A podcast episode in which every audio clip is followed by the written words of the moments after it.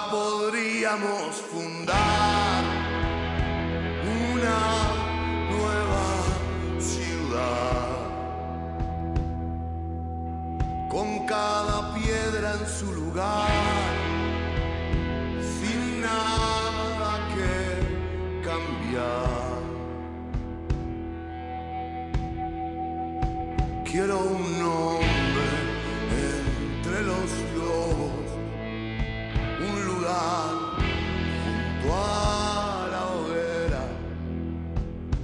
La manada tuvo hambre, ya no espera. Bajo aquel árbol que está allá,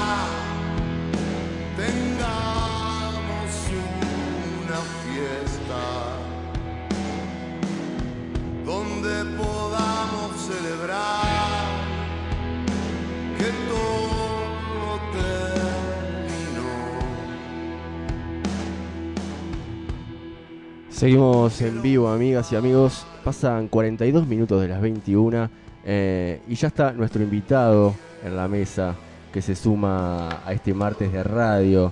Mire, ¿hay un mensajito, puede ser? Eh, sí, sí, tenemos. Bueno, para empezar, nuestra audiencia muy impuntual por lo que han contestado. Eh, bueno, no tanto, 40, eh, 60-40 en realidad. Pasa Ganan que los impuntuales. Nuestra, audi- nuestra audiencia es, es muy es muy de la noche. Para mí, para mí la gente que, que frecuenta la noche, por lo general es más impuntual. Es, una teoría, ¿no? Puede ser. Sí, acá mandan un mensaje que ponen, les cuento cuando fuimos, cuando se fueron a casar esta persona, es una mujer. Cuando nos fuimos a casar, en ese, en el registro civil te dan hora. Mi novio llegó 10 minutos tardes. Pa. Lo quería matar en mayúscula. No. Y sí, 10 minutos no es nada, No es nada. pero es tu casamiento. Son 10 minutos, Leo. Es Es un uno de los momento días muy más importante en la vida, como que 10 minutos, a ver todo lo que esperaste, 10 minutos no van a cumplir. Para mí, tenés que ir, no sé, tienen que ir juntos. Tienen ese que ir momento. juntos. Es raro. Bueno, a mí me, me pasó, yo me iba a casar, ya lo conté al aire un montón de veces. Qué terrible. terrible, pero me salió a tiempo. Eh, mi novio es eh, exnovio. mi exnovio, mi novio en ese momento, es de apellido Wiso con doble S. Le mandamos un gran saludo. Eso. Le mandamos un Saludos saludo. al hueso. Puso, él escribió su apellido mal. No, O sea, él mismo escribió su apellido mal. auto boicot. Si no, había algo Ahí ya el era una inconsciente. señal, Mile, para mí, Y ¿no? era una señal, sí, sí, sí. Ya está. ¿Y ahí no te dejan casarte? No, tenés que Vos sabés que yo, con el eh, sinceramente, había borrado de mi mente esa, esa historia que vos te ibas a casar. Sí, Qué fuerte, ¿no? Fuerte. No, no, no, estaba no. todo en principio. Uy, No, uy. no, yo no, yo no, yo no. Yo no, yo no. Yo no me, no me iría a casar tampoco. Bueno, eh, estoy tentado para darle la bienvenida a Dale, nuestro dale, gran invitado que tenemos hoy.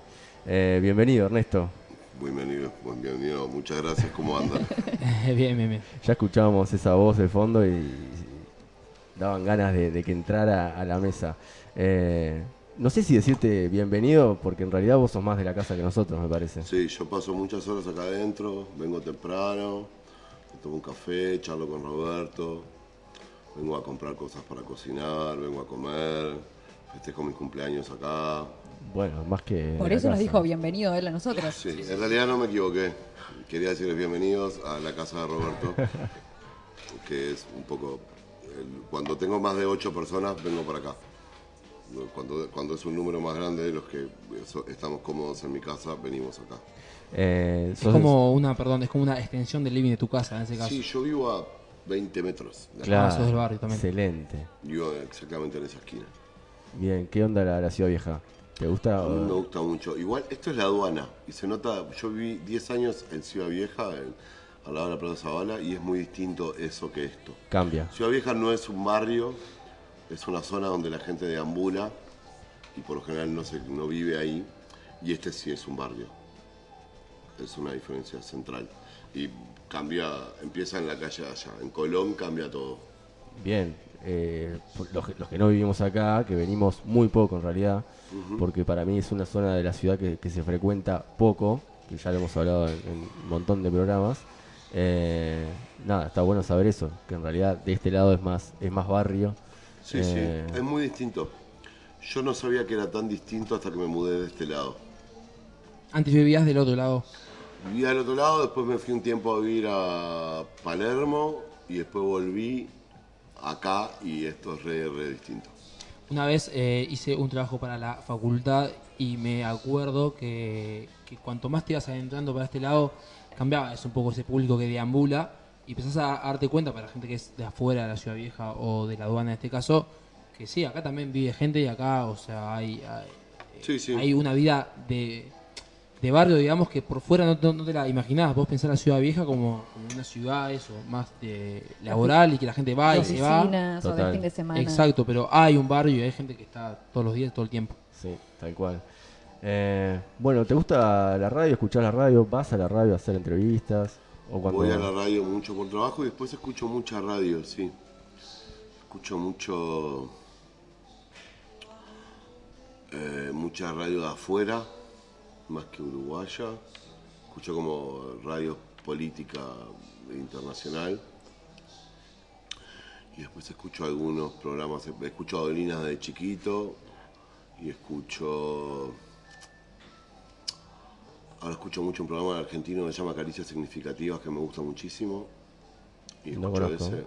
Te los recomiendo mucho. Bien. Va los jueves a las 10 de la noche. Pero sí, escucho radio en la mañana, escucho muchas radios, entrevistas, cosas de ese tipo. Me gusta más eso en, en- en la mañana como haciendo cosas que escuchar música. No me gusta escuchar música haciendo otra cosa que no sea escuchar música. Bien, o sea, te sentás a escuchar música. Cuando escucho música, sí, o me siento camino, o ando en bondi escuchando música, y después cuando estoy, en mi- cuando estoy haciendo cosas tipo, no sé, barriendo, lavando los platos o lo que sea, prefiero no escuchar música y escuchar gente hablar. A, a mí me pasa que estoy todo el día escuchando música eh, y que ya es una locura que cuando, no- cuando estoy haciendo algo y no tengo música. O sea, eh, creo que, es, que no está bueno. Sí, yo eh, un, un poco me siento identificado con, con eso porque a mí me, me pasa que la- escuchar música lo tomo como una actividad. Tipo, ¿qué, qué estás haciendo? Estoy escuchando música, estoy tipo sentado escuchando, la- escuchando realmente la, la música y ya no, no todo el mundo, eh, creo yo que no todo el mundo le pasa y mucha gente tiene la música de fondo como otra cosa. Yo también tengo música de fondo cuando, no sé, cuando a veces En el haciendo bondi. cosa, pero me gusta esa, esa, esa actividad de sentarme a escuchar música. A mí de hecho me pasa que me molesta la música cuando estoy haciendo algo. Me, me llama mucho la atención Te y distrae. me, sí, me distrae y me molesta, me incomoda. Este, yo, a veces llego a mi casa y mi novia tiene música puesta y al, al ratito de eso trato de zafar. Me pongo auriculares con gente hablando o algo. No me gusta escuchar música haciendo otra cosa. Me, me- no, no solo por la música en sí, porque me gusta atender la música, sino porque la música me, me requiere mucho, me llama y me, y me distrae, me molesta. Si estoy cocinando, se me quema la comida, ¿entendés? Es como me molesta. ¿Qué, qué estás escuchando ahora? Estoy escuchando el Donda de Kanye West, así como nuevo. Después eh, yo, eh, vuelvo mucho a discos que vengo, que escucho toda la, de, de mu- de hace muchos años. no sé. Eh, estoy escuchando así como nuevo ese. Estoy escuchando el disco de, Mar- de Mariano Gallardo Palen, no sé si lo conocen. No, no, no me suena. un, un artista uruguayo que toca muchas cosas, de hecho grabó todo en su disco y es un músico excepcional, una música muy sofisticada que me gusta mucho. Y de hecho el jueves tocamos en otras tiendas y lo invité a abrir el show, me gusta mucho, mucho lo que hace. Y después no estoy escuchando tanto porque el tiempo que tengo para la música me estoy yendo al estudio a trabajar porque estoy haciendo un disco y, y mi idea es llegar a fin de año con el disco escrito, entonces le dedico mucho el tiempo que tengo a eso. ¿Qué el pasa? tiempo que tengo para la música lo dedico a hacer música. Perdón. ¿Qué, qué pasa cuando estás componiendo, grabando, tratás de no, no contaminarte? No, no, tengo menos tiempo. Las horas, tengo menos horas para la música y la dedico, las dedico más a la música mía. Ponerle el tiempo que, que cuando no estoy haciendo un disco, yo qué sé, se duerme mi niña, me fue un porro, me pongo a escuchar un disco, se duerme mi niña, me voy al estudio, me fue un porro me pongo a hacer un disco. Este, no tienen tanto que ver con- con una decisión de no contaminarme ni nada. Tiene mucho más que ver con eso, con el tiempo, con el tiempo real, digamos. No, quería preguntar cómo es el cómo es el proceso de creación en tu caso. eterno. Llevo como tres años en este, cuatro. Eh, por lo general empiezo pensando en, en el concepto que sostiene el disco, digamos. Quiero decir, todo, mis discos, desde el primero hasta, hasta el último, cada vez son más claramente conceptuales. Entonces primero voy pensando de qué quiero hacer un disco, después me pongo como a crear el mundo donde ese disco sucede, como a imaginarlo, a pensar cómo es, qué, qué an- qué animales tiene, qué, olor tiene, o sea, como imaginar la escenografía del disco. Y por último le pongo las canciones, o sea, las canciones es lo último que hago. Cuando llego a- a imaginar claramente ese mundo, empiezan a suceder con más asiduidad las canciones. ¿Cuánto eh, te pasa que se despegan las canciones de ese mundo que imaginaste? Porque todo lo yo- que quieran. Todo lo que quieran. ¿Y lo despegar, digamos? Sí, claro, modifican el, el- el mundo ese.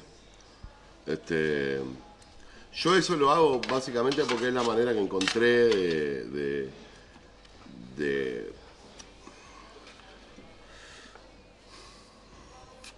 de darle sentido a un disco. Después si las canciones modifican eso, todo bien, no es un, no es un problema para mí. Pero mientras no tengo ideas concretas de canciones, lo que hago voy haciendo eso. Después cada canción toma de ese mundo y da a ese mundo, como si fueran personas de, de- de- yo qué sé. Cada uno de ustedes le da a este programa de radio algo y toma de ese programa de radio algo. Bueno, las canciones hacen lo mismo respecto al universo creado para ellas, digamos. O sea, o sea que no, no- en ningún momento te, te pones tiempos, digamos. Sí, me O- pongo sí, pero... O te marcás. Bueno, ahora por ejemplo, eso que les decía, mi idea es este año terminar un disco, pero más que me pongo tiempo, sé, lo veo venir, sé cómo estoy, sé cuánto falta, más o menos, sé cómo suelen pasarme los discos, entonces a principio de este año ya tenía un conjunto de canciones, la idea bastante clara, un nombre, este, una agenda de los problemas. Bueno, en realidad la agenda la hice en base a eso también, pero decidimos tocar menos, entonces me armé todo para este año terminarlo, de escribirlo, y el año que viene, a principio del año que viene, grabarlo. Bien, porque eso también me imagino que, de cierta manera acota como, como es, ese revolver, ¿no? Como decir, bueno, eh, esto en algún momento tiene que terminar, que, que a veces pasa, ¿no? Como los procesos creativos, que le das vuelta, le das vuelta y que querés que sea perfecta. Sí, pero yo me doy cuenta cuando termino el disco, cuando lo tengo más o menos. Igual lo trabajo hasta el final, el, día que ando el máster estoy pensando cosas. Pero también no, me cuesta tanto decir, bueno, estamos para grabar y ponerle fecha y, ponerle fecha dos meses adelante de cuando lo pienso y sé que en esos dos meses tengo que resolver lo que falte. Y actualmente si no lo resuelvo no va. También siempre trabajo con material extra. O sea, a Hambre, por ejemplo, entré al estudio con 24, hice como 100 canciones, no todas terminadas. Eh, bajé 30 canciones, empezamos a ensayar 24, de los ensayos sobrevivieron, no sé, 16 y en el disco salieron 12. O sea, también me doy esos márgenes de, de- de Claro. poder eliminar canciones para eso.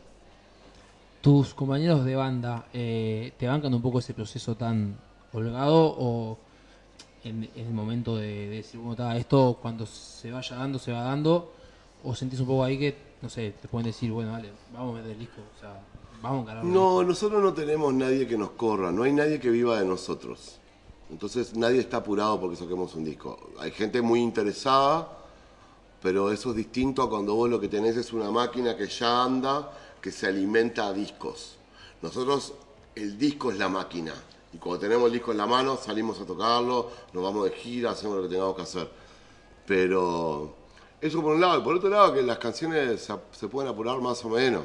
Y todos lo sabemos y, todo el mundo tiene claro que lo importante es que las canciones estén buenas, porque después te va a pasar tres años tocándola.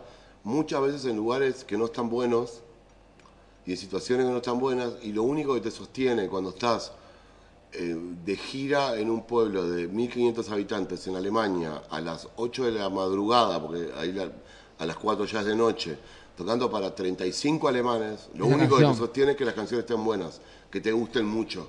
Porque si además de eso estás tocando música que no te gusta, me- yo lo imagino como el infierno eso. Sí, sí, claramente. ¿Y te puedo hacer una consulta? Sí, claro.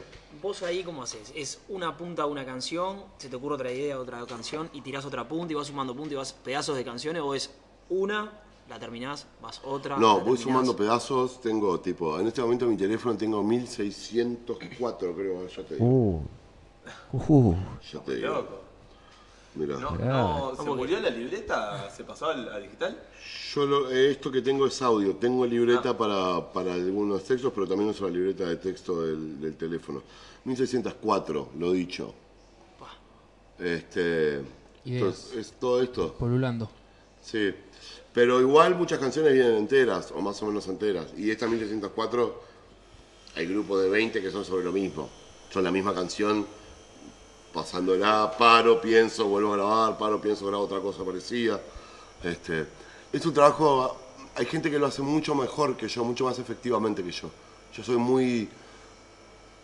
Doy vueltas, las pienso de vuelta, les paso por arriba, las vuelvo a pensar, las abandono, cuatro meses después se me ocurre una cosa y me doy cuenta que aquello que había dejado tiene que ver, entonces junto las dos cosas. Es infinito, son mi- 1604 piezas de un puzzle que no tenés la imagen de cómo termina. ¿Y, y tenés alguna de, alguna de tus canciones, o capaz que sea, que uniste alguna de esas canciones y dijiste, Sí, por tomé ejemplo, partes y- Jordan es- son dos partes. Eh, Hice el estribillo primero y se me ocurrió que no tenía sentido en ninguna canción hablar de eso. Y después empecé la estrofa, dos semanas después, unos días después, no sé cuánto, empecé la estrofa y cuando estaba terminando la segunda estrofa, se me, va- me cayó la música sola de- del estribillo que había hecho. Después la canción Hambre, la parte al final al final estaba sola y la había buscado muchos mu- tenía solo eso y básicamente cada canción que hacía me fijaba si eso le entraba y no le entraba pero quería que eso estuviera al punto de pensé bueno grabo solo eso tengo un pedazo de un disco que es un minuto de eso. Y después por otro lado tenía una canción que se llamaba Darwin. No sí se llamaba Darwin primero este, que le faltaba algo y un día, muy cerca de la grabación, los maché ahí en, la sala de ensayo, que es algo que hago poco. Este, por general vamos a la sala de ensayo con las canciones más armadas, pero ahí este, estaba tocando el final de Hambre, de lo que ahora, no lo que ahora es el final, lo que ahora es lo que va antes de, al final final, y ahí cayó entero lo otro y dije, eso es acá. Pero es... no. Y, y sigo- Sí, y le seguí, vas metiendo la, no, le vas metiendo la música en tu cabeza o es solo la letra y después Hago se todo, empieza, a- hago se todo empieza a junto. giornar. No, hago todo junto y voy modificando las dos cosas. Y hay un día que se me ocurre algo de la música de una cosa que vengo laburando y otro día se me ocurre más de la letra, pero van, juegan juntas. De hecho, cada vez me pasa más. Ya no me pasa nunca escribir un texto y después ponerle música o viceversa. Bien, eso me imagino que, que- que te ayuda también para el final, ¿no? Decir, bueno, o sea, hacerlo como, como a la vez. No decir, bueno, tengo capaz que tengo este texto que está, está buenísimo y después Sí, no sé encontrás si ninguna música. Es, todos los métodos son válidos en tanto... También a veces empiezo por un pedazo de texto o, o, o me anoto una frase y después voy al estudio y canto sobre esa frase y encuentro una música que nace de esa frase. Todo lo que me lleve a una canción me sirve. Este, yo qué sé, cualquier cosa, cualquier, cualquier cosa. Una- un capítulo de dibujitos que está mirando mi niña, puedo pensar, me hace pensar algo, agarro la guitarra. Sos medio obsesivo, ¿no? ¿Cómo? ¿Sos medio obsesivo de- con, con las letras? No, me gusta que queden re lindas, por esto mismo que hablábamos, porque después me toca tocar un montón de años y es lo que voy a dejar. Pero no lo digo como, como algo malo. No, no, pero yo tampoco lo digo como algo malo, pero yo conozco a alguna gente que me parece que es obsesiva y tiene más que ver con una neurosis propia. Esto es, una- es como el trabajo, es como es el trabajo. Tu forma de laburar, digamos. Sí, por ejemplo, nunca doy mucha marcha atrás de, de- Nunca enloquezco y digo, no, esto no lo vamos a sacar, eh, porque ya... Es como, no me pasa eso. Por lo general voy, lo armo, lo voy haciendo, me tomo el tiempo necesario, tengo el cuero duro para aguantar a la, a la discográfica, aguantar a mis compañeros y decir, che, no estoy, denme más tiempo. Y después cuando llego no rompo los huevos. Es como... Me parece que la gente que, que hay famo, hay gente famosamente obsesiva, lo que tiene también es una tala propia que le pasa con eso, y le pasa con la comida, y le pasa con, con, con- para cruzar la calle. A mí no me, no me pasa eso. Yo iba un poco, perdón, Milé. No, dale, dale. Perdón, perdón. Eh, para no se vaya, eso que dijiste de por ahí estás mirando el dibujito de tu hija eh, y tenés más de mil audios grabados en el celular. ¿Qué, eh, ¿Qué te inspira? Si te pregunto, ¿qué te inspira? ¿Es lo que sea? ¿O, o, o vos No. podés eh, reconocer, mira, sí, me, me inspiran ciertas cosas realmente? No, de hecho yo no creo mucho en la inspiración como género, como cosa. Yo o creo lugares que- por ahí que te inspiren como que No, lo que pasa, no, no, no me pasa. No, no, yo, el mejor lugar para escribir canciones para mí es mi estudio, que es un cuarto cerrado, que tranco la puerta y no me rompe los huevos nadie. Y tengo el teléfono dentro de un cajón y lo saco cuando necesito chequear algo. Si no, este, me parece que no, no creo tampoco en la, la inspiración te agarra laburando.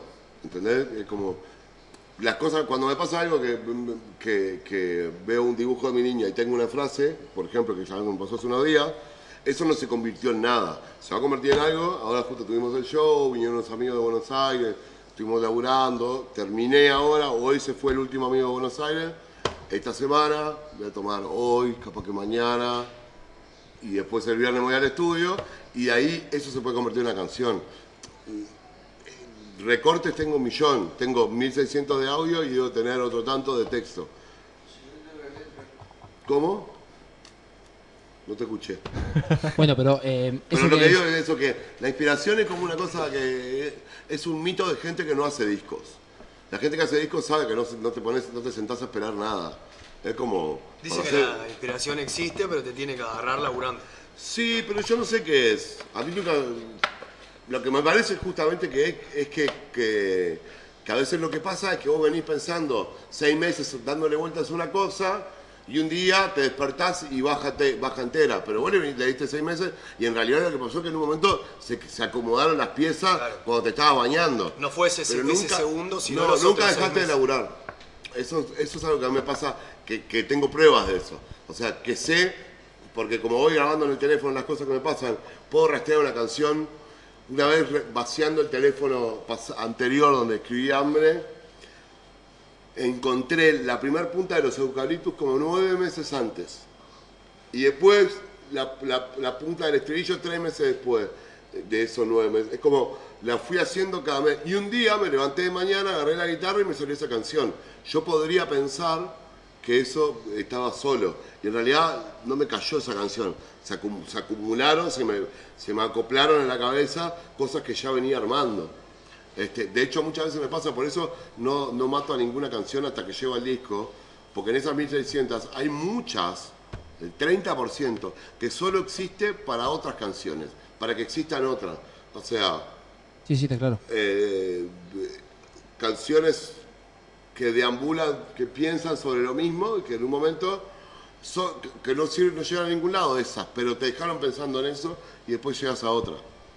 Eso, por eso lo de la inspiración me parece un poco engañoso y me parece injusto, no de tu parte, digo, injusto como idea de la forma en que se labura. No se labura así. No se llega a escribir un disco entero o cinco discos como llevamos con los problemas así. Eso te puede pasar con una canción, una Yo lo que vez. diga más que, o sea, más, más que como que te baje una inspiración, sino, bueno, me gusta escribir sobre tales cosas. O, o decís vos, eh, me No, bueno. inspira a crear mundos y... No, eso bueno, no- cada disco, eh, sentido cada yo. disco él elige una temática que lo inspira en ese caso. Pero no es que me, que me inspire algo en general, ni escenas en... Básicamente lo que más me inspira es estar solo y si tengo un instrumento musical cerca, mejor. Bueno. Y si no puedo laburar solo sin instrumento musical hasta que encuentre alguno. ¿Hay canciones que no fueron para un disco pero después se pusieron en otro? ¿O ya esas canciones que se Eso solo pasó con una canción que se llama Bailemos, que es la que cierra Hambre, que mm, no llegó a estar bien. Tenía toda la, toda la letra, la música estaba toda, pero no estaba el arreglo. O sea, lo que pasaba con la banda no estaba del todo. Y la dejé afuera del éxodo y la puse para cerrar, para cerrar Hambre.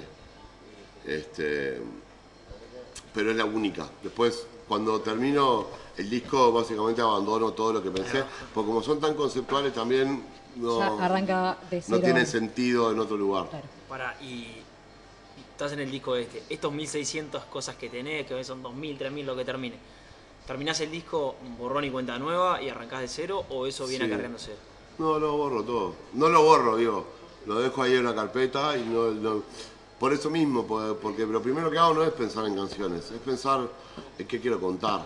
Entonces, cuando empiezo qué quiero contar, empiezo a grabarme, una- siempre empiezo con unas músicas que no tienen letra, muchas veces hago eso, como, unos sonidos largos, que como un rumor de, lo que quiero, o, o un rato diciéndole cosas al teléfono de lo que pienso del disco, pero no canciones, tipo, me gustaría que fuera un disco tal, tal, y eso me lo grabo a mí mismo 20 minutos. Eh, esto que, que- que estás contando, digo, después de, de hacer como cinco discos, Sí. ya es casi como que, que tu método, ¿no? Como, como... Fue cambiando igual Pero un poco. eso te quería preguntar, digo, ¿cómo arrancó o, o cómo lo fuiste encontrando? Cuando empezó hacía menos canciones, muchas menos, de hecho muchísimo menos, medio que las que, las que iban en el disco. Después, ese fue el primer disco, que es como que, no tiene método. Son canciones que hice de los 17 a los 23 años, cuando me salían canciones, más parecido a eso a la inspiración. Después el segundo disco ya tiene un concepto y ya lo fui armando en base a eso. El tercero ya encontré este método de no hacer las canciones primero, trabajar sobre... O sea, lo fui perfeccionando el método para... Perfeccionando en el sentido de que me da resultados que me gustan más. No en el, en el sentido que sean mejores. Cualquier método es válido, cada quien tiene el suyo y, yo tengo varios, de hecho, más allá de que este es a largo plazo es este, también hay ideas que, eh, yo qué sé, que puedo cantar lo que se me viene a la cabeza, otros días me pongo a, empiezo distinto el día. de, de qué te nutrís más? O sea, entiendo que, que te puede caer una idea de, de algo que agarraste a la pasada, pero pero tenés, Eh, tenés canciones como complejas también, ¿no? O sea, Bueno, por eso, pero, pero por eso digo, voy a agarrar una cosa a la pasada y después te sentás a armar una pieza más difícil, con una cosa que vino. Pero por lo general, por el éxodo, está basado en una novela de John Steinbeck que se llama La suba de la ira. Eh, no es que está basado, es que es lo primero que sucedió del disco y lo que me... el, el ambiente en el que sucede ese disco viene del ambiente de esa, o del ambiente que yo sentí leyendo nuestra novela y esta es- y este disco tiene algún un par de cosas más pero la más central es Moby Dick la novela Moby Dick que, que estoy como leyendo hace mucho como un par de años No, le doy vueltas no es le menor. un poquito paro la espero dejo las últimas 20 páginas y la empiezo de vuelta Todavía no leí las últimas páginas, no quiero leerlas todavía. Ahora creo que ya lo voy a hacer para después de eso terminar el disco. Pero estoy como en ese camino. Es un disco del mar. Fue un disco del mar antes de que estuviera Moby en, en la escena, digamos. En una eh, en- entrevista que, que diste a la diaria decías un poco esto de la música y los libros. ¿Qué tanto ocupa los libros en tu música o, o- o en tu vida? En mi vida un montón, igual ahora leo mucho, mucho, mucho menos. De que tengo una niña, tengo una niña de tres años y este y leo mucho menos. Mucho, mucho, mucho menos. ¿Cómo arrancas con la música? ¿De niño? ¿En tu familia? Sí, estaba ahí. Yo, qué sé, yo, yo de que me acuerdo, estaba, cuando llegué ya estaba. Había música en todos lados. Este, en mi casa mi padre tocaba la guitarra los, fines de semana, pero yo recuerdo, no sé, es como, como los colores ya estaban ahí cuando yo llegué. No es que un día me interesó el rojo, no sé, siempre estuvo ahí. Siempre, hubo verde, siempre hubo música, siempre estaba sonando en la casa del vecino, en el ómnibus, no sé. Después mucho, mucho, mucho más adelante, a, a la adolescencia me interesó dedicarme a la música. Pero, pero siempre me vi fascinado por la música. Yo te voy a hacer una pregunta que quizás son dos preguntas en, en una o, no, una. o una en dos. Tenés una. Tranquilo, Eh, yo tengo tiempo.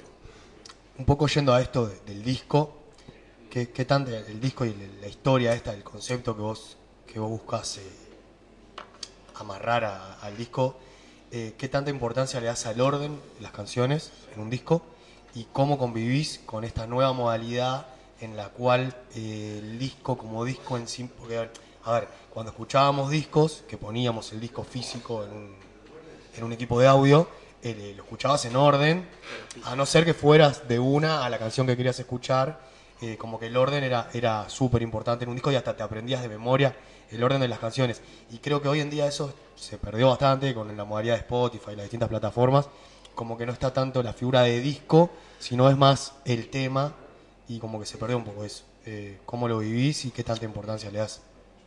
Yo por ahora sigo haciendo discos y me importa pila el orden, me parece central y me parece que parte, que hay una cosa que se retroalimenta, que es que parte de que, de que no se escuchen discos enteros es que está descuidado por mucha gente el orden, el formato y todo eso.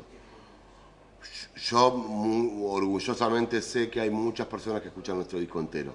Lo sé porque veo los números. O sea, no es que, no es que me parece a mí, tengo la data. las estadísticas, claro. Este, y eso me, me- por- sobre todo al principio y después eh, eh, eligen más las que más les gustan, pero el disco siempre tiene una tiene muchas escuchas así enteras. A mí me gusta mucho eso, cuido mucho eso porque me parece que hay hay un poder en una canción que se ve multiplicado mucho más que, la suma de sus partes cuando se vuelve un disco. O sea, un disco no es solo 12 canciones una al lado de la otra. Si lo, si lo lográs es un relato y es este, en este disco también lo estoy haciendo. Pero lo del orden igual llega después. Yo eh, igual hay canciones que natural empiezo como con las puntas sé cuál es la primera cuando la estoy haciendo o sea cuando estoy trabajando la canción ya me doy cuenta cuál va a ser la primera cuál tiene algo de apertura cuál tiene una cosa de cierre no sé qué y después le voy rellenando el medio este, en una narrativa así. Que lo que hace es eso, es multiplicarle el sentido al disco. También cuido mucho la lista de temas de un show, como por, hay una cosa de manipulación de, la- escucha del otro. Ah, La otra vez lo, lo hablaba con un amigo este, que le gustan mucho más las canciones fuertes de los problemas que las tranquilas. Y yo le decía, yo te toco cuatro canciones fuertes de corrido y no te entra ninguna bala. Te, te tranca, te, es como comer mucho picante. Tenés que darle algo Sí. que, lo, que lo matice y que... le- Contrastar ahí. Exacto. A mí me, me, me importa mucho eso. Y en el orden de los discos más capaz. Bueno, más acompañado con, con esto del relato, ¿no? De la novela, eh, contar algo. Eh, cuando, cuando tenés un concepto me parece que, está bárbaro. Anda, anda un disco por ahí paseando. Anda, un vinilo que, poseo. Que quiero. Tengo la, mala costumbre de cuando encuentro al artista del, al artista que grabó, que pensó, que craneó todo el vinilo, eh, pienso que es el único autorizado para rayar su tapa. Claro. y- A mí me da un poco de cosa. Creo que el único autorizado es el diseñador, pero lo firmo. sí. Bueno, pero también, también el diseñador está a cargo tuyo. eh, No, igual el autógrafo no me gusta. a mí. De hecho, sí. Que- ¿Quién quiere un autógrafo? Siempre le, le- le perdí sentido a eso. ¿Quién quiere el autógrafo de una persona? de hecho siempre le planteo al diseñador, le pregunto dónde lo firmo. Pero Cuando no, lo está haciendo, justamente. Trajiste un disco para que te firmaran. Para que me Callate la boca. Yo te lo firmo, claro. Ah, con una mucha claro. alegría. No, no, pero en serio, este, Me parece que el artista es el único autorizado. tengo una cosa, tengo la quedó- letra muy fea, entonces me da cosa firmar. No, te lo voy a firmar y se lo firmo a, a cualquier persona que me lo Te pide. lo vas a rayar y a poner una dedicatoria y a, Sí, y a sí, ponerle sí. un dibujo que hizo tu hija que a vos te gustó y lo vas a copiar, algo de eso. No sé dibujar, nunca dibujo. Nunca, nunca, nunca dibujo. Por eso escribís. Tirale Sí. vino arriba y ya. Ernesto, tengo una, una, una preguntita. ¿Cómo atravesó la banda eh, el cambio de integrantes? Eso un poco, eh, no sé, afectó un poco en el laburo, en, en la inspiración, de vuelta a la inspiración, en, en venir eh, trabajando de una manera y bueno, ahora me tengo que amoldar a otra, en, no sé, en tu proceso creativo. Yo, yo creo que cuando cambian músicos cambian energías, cambian posibilidades. Todos los músicos son buenos, pero digo, uno no toca una manera, otro de otra, o tiene más facilidad, o le gusta más otra cosa. Digo, es cómo, cómo atravesó la banda y cómo lo atravesaste vos. Humanamente al principio fue difícil, antes de tener los integrantes nuevos, o sea, cuando los, eh, los que se iban plantearon que se iban. Después cuando encontramos a la banda, nos a los nuevos, nos generó mucho entusiasmo. Después, hacia finales del fin de año, fue un poco, se trancó un poco la, la dinámica porque pasado el, entusiasmo inicial hubo que empezar a encontrar métodos de, sobre todo de convivencia. Lo más difícil de una banda es, convivir. es convivir en situaciones de estrés, porque las bandas se someten a, para empezar, salir a tocar es una situación estresante, grabar es una situación estresante, entonces como que los grupos humanos se miden ahí, se miden en, viste, tipo hay que salir a la cancha y está todo el mundo nervioso y ahí al, pri- al principio no- cuando, cuando empezamos a andar nos sostenía el entusiasmo, que ahora también tenemos, y capaz que ahora tenemos más aún, pero en un momento hubo que- que hablar de las cosas que nos molestaban del otro. Eso pasó a fin del año pasado y logramos, desde que tuvimos una charla larga al respecto, no ha habido más problemas. Es como eh, una pareja de, de- de varias personalidades, ¿no? Yo, yo siempre un poco hablo. Una convivencia, eso. un- O sea, es. Más allá, de, o sea, lo- más allá de lo musical, creo que hay algo primero humano que tiene que cuadrar y en, en- en las formas y, y en cómo manejar esas situaciones. Eh, Yo creo que lo musical aplica primero.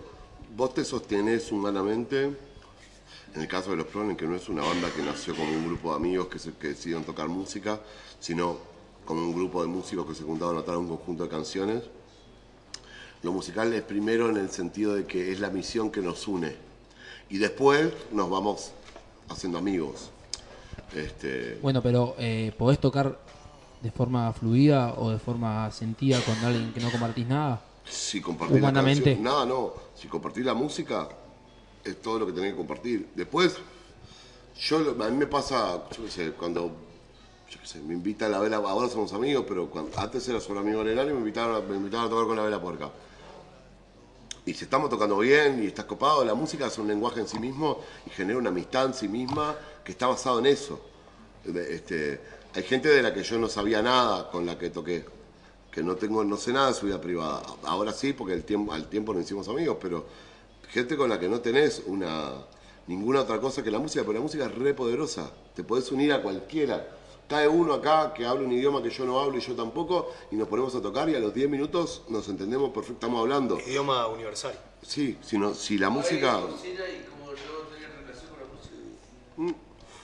es igual. Creo que está bueno que eh, Caleb que blanquees tu situación de músico, porque quizá él no lo sabe y se este, No, no. habla y habla de música y Caleb es músico también. No, yo, bueno. o sea, esto de la, una dinámica eh, nada, de banda y eso, yo también muchas personas lo sienten, lo sienten diferente y, y, y eso de un poco convivir humanamente y lo musical y que a veces como que se mezcla un poco y, y, y- y termina siendo complejo. O sea, por Sí, eso yo... es re complejo, es re complejo y es un trabajo muy difícil. Lo más difícil de una banda a lo largo del tiempo no es tanto llevarse bien, sino mantener el entusiasmo. Este, Una pareja. Y para vos, eh, o sea, eh, tener un, un proyecto ahí como un disco o bueno, o tal gira enfrente, es lo que lo sostiene, sí, claro. Sí, sí, nos sostiene eso. Y el amor de las canciones que ya tenemos. Tocarlas lindo, que nos salgan bien. Vos cuando te equivocás, si el grupo está bien, cuando te equivocás, lo que te preocupa es fallar a tus compañeros, no haber quedado mal. A mí siempre me emociona mucho un cuento de Ginobili, una final que pierde San Antonio con Miami, que la tenían ganada y pierden el juego 6 y el juego 7, y pierden mal el juego 6. Ginobili pierde cuatro pelotas en un cuarto, una barbaridad para él. ¿Te gusta el básquet? Mucho. Sos un enfermo del básquet, ¿no? Sí, me gusta mucho. Y cuando y el tipo cuenta que cuando llega al vestuario se pone una toalla en la cabeza porque lo que no podía era mirar a sus compañeros. Después salió a la conferencia de prensa y la conferencia de prensa se la banca. Lo que no podés es mirar a tu compañero al que le cagaste el campeonato. Este, al que le cagaste todas las horas que todos metimos.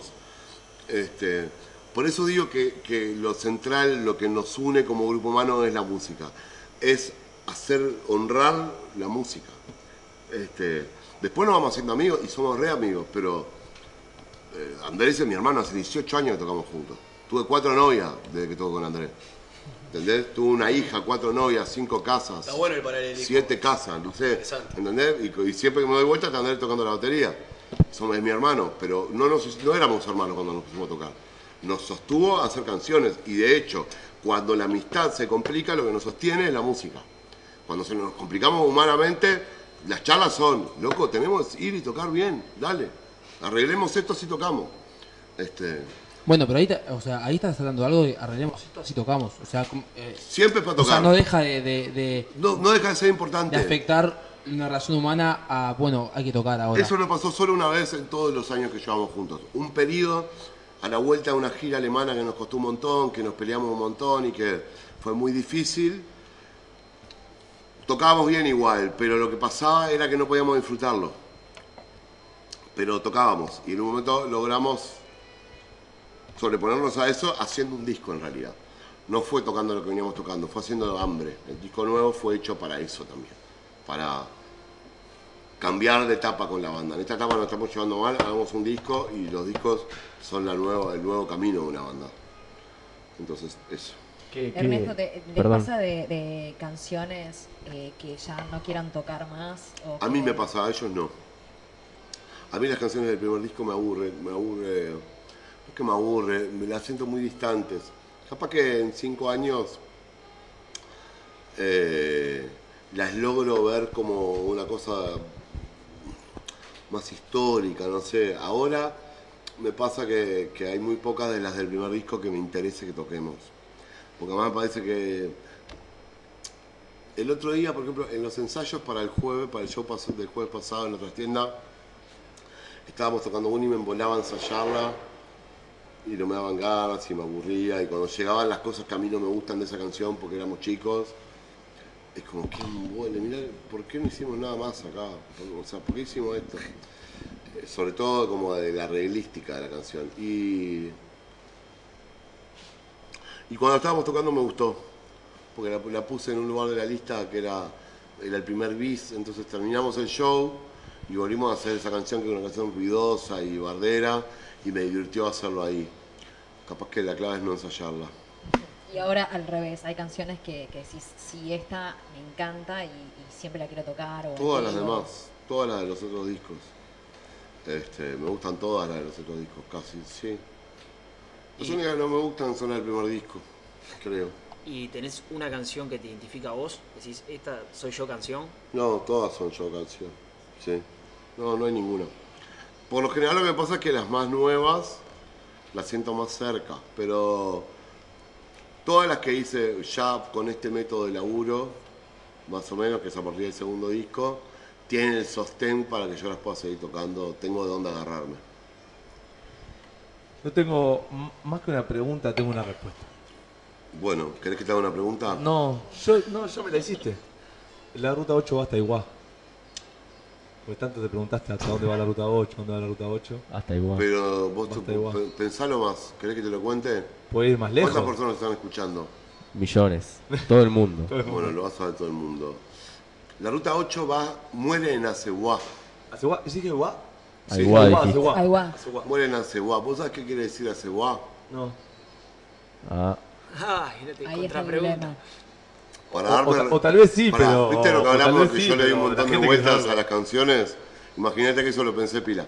Va a, Ce- va a Aceguá, que quiere decir. Hay varias traducciones posibles, pero básicamente es el más allá, el lugar del eterno reposo. Hay distintas traducciones posibles. Básicamente es el más allá. Entonces, la canción niega la muerte. Lo que dice es que no importa morirse. Eso es lo que está diciendo cuando dice, yo no sé dónde va la ruta 8. No importa dónde vamos, porque va al final, Va hasta, va hasta el va hasta el final. Entonces, lo que dice esa canción es eso, nosotros vamos a salvarnos, nosotros vamos a escapar. Repite, además, ese verso lo repite 16 veces por vez, por, por estrofa.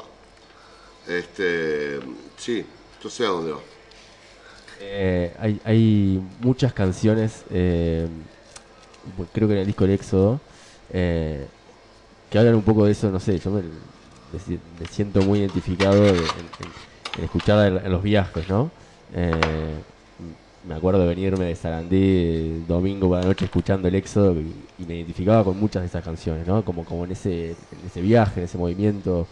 eh, no sé, si lo pensaste obviamente así, como... como Más Sí, pregunta- eso- más se pregunta, llama El vos. Éxodo.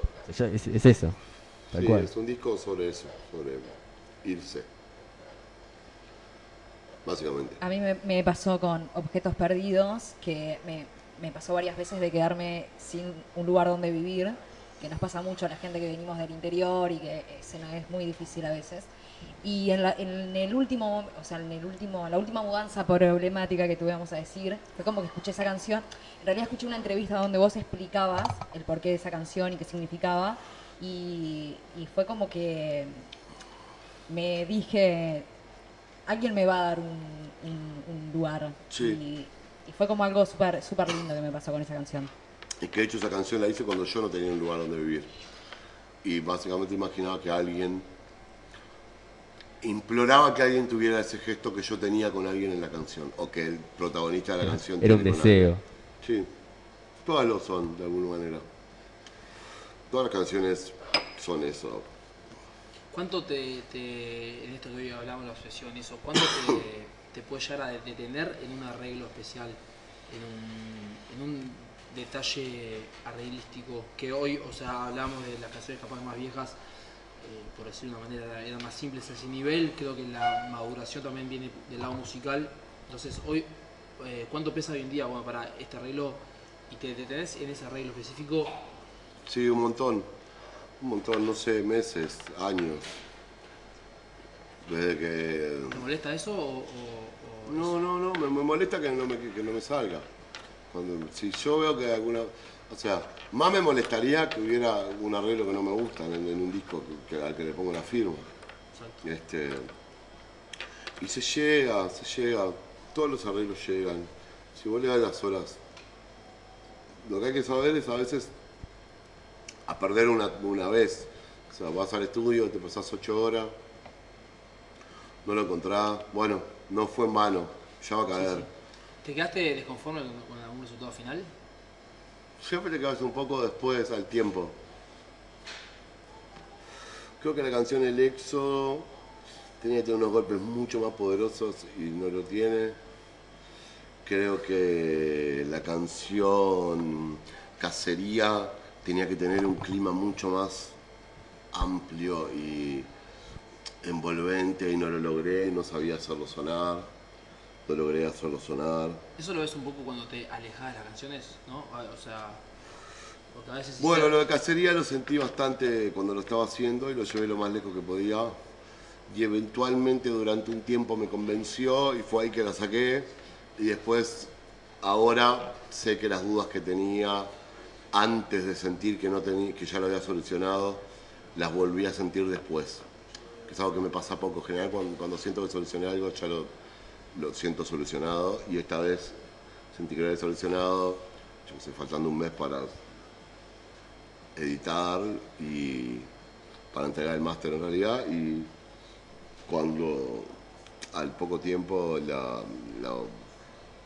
me volvió a pasar escuchándolo. Este, me parece que es una canción que la producción de la canción no permitió que la canción fuera lo que tenía que ser. Y hablando de canciones, ¿no? Con Jordan, hiciste como. no, vos te gusta el básquetbol, ¿no? Jugaste al básquetbol de chico y Jordan te gusta mucho. Hiciste como un paralelismo de algo asociándolo a una situación de la vida, eso de Es Jordan volando, flotando. eso, exactamente es eso lo que cuenta. Tanto que, que- que- que es textual, dice, sos como Jordan, hace el paralelismo directo. Pero sí, sí, era eso, es eso que... Es una canción muy clara en el sentido, como dice exactamente lo que dice. Y en el, en el video te sacaste las ganas ahí de salir vos jugando un básquetbol. Eh, Como, está bueno porque es como en un, en un falso primer plano, porque es- todo trasciende atrás y vos estás como ahí de, de gancho, de rebote. Sí, sí, fue una linda idea del video.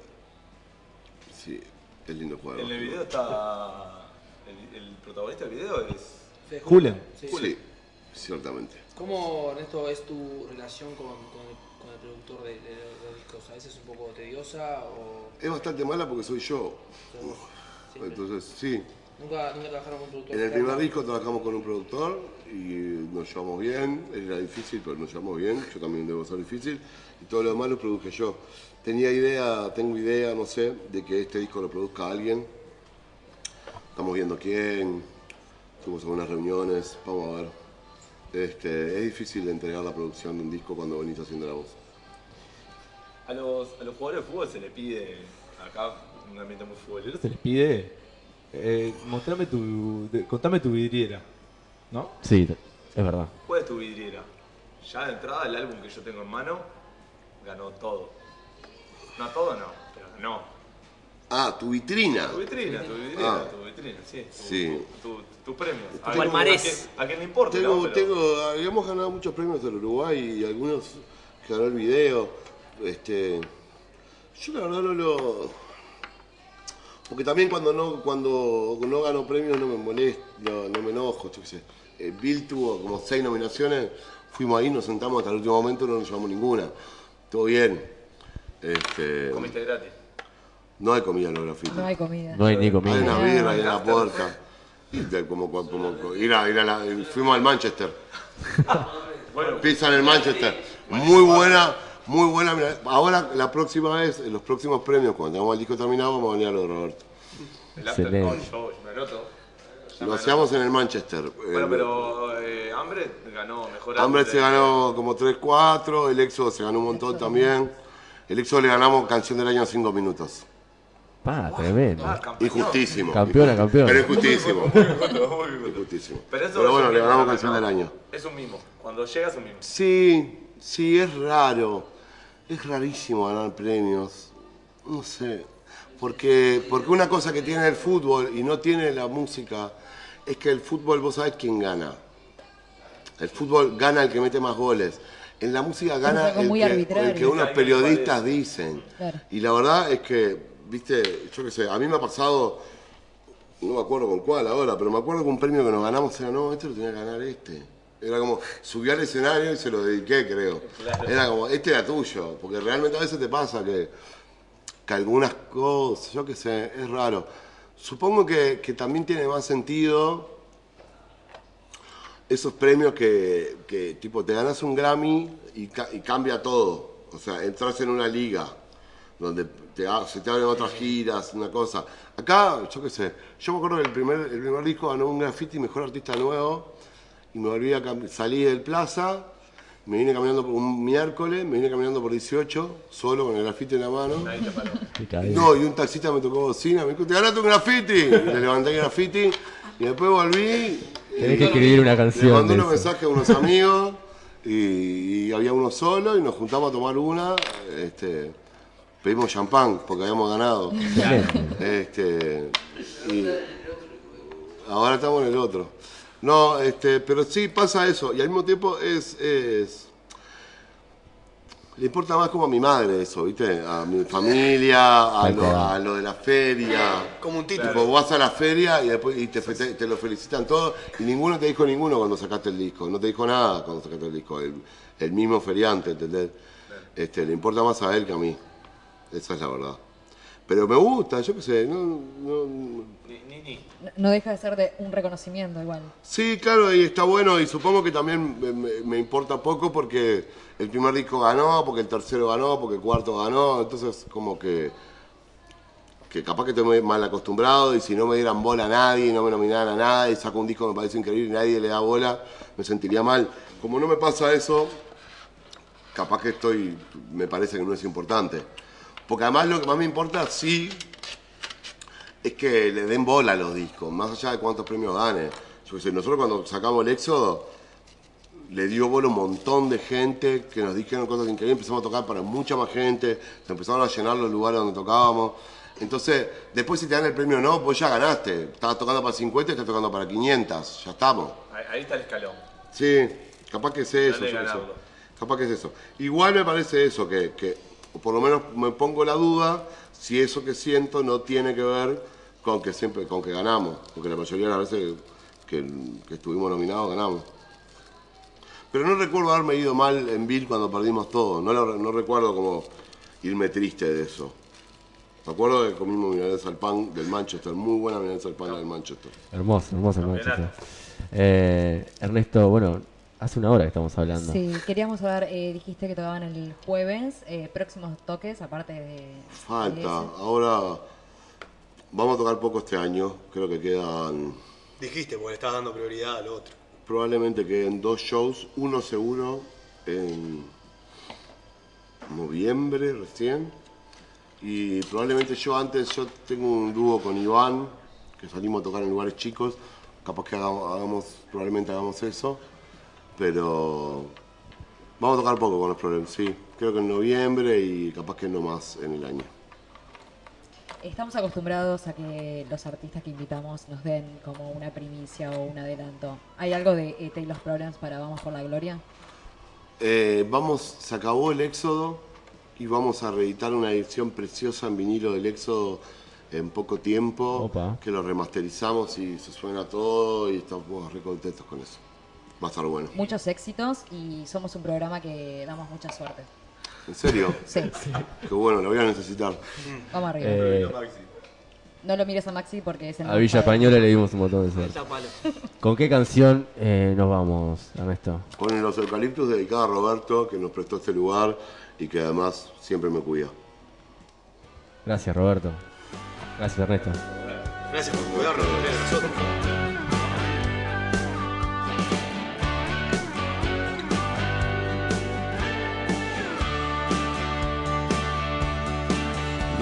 eucaliptus de al lado. Cuando pasó la tormenta, soltaron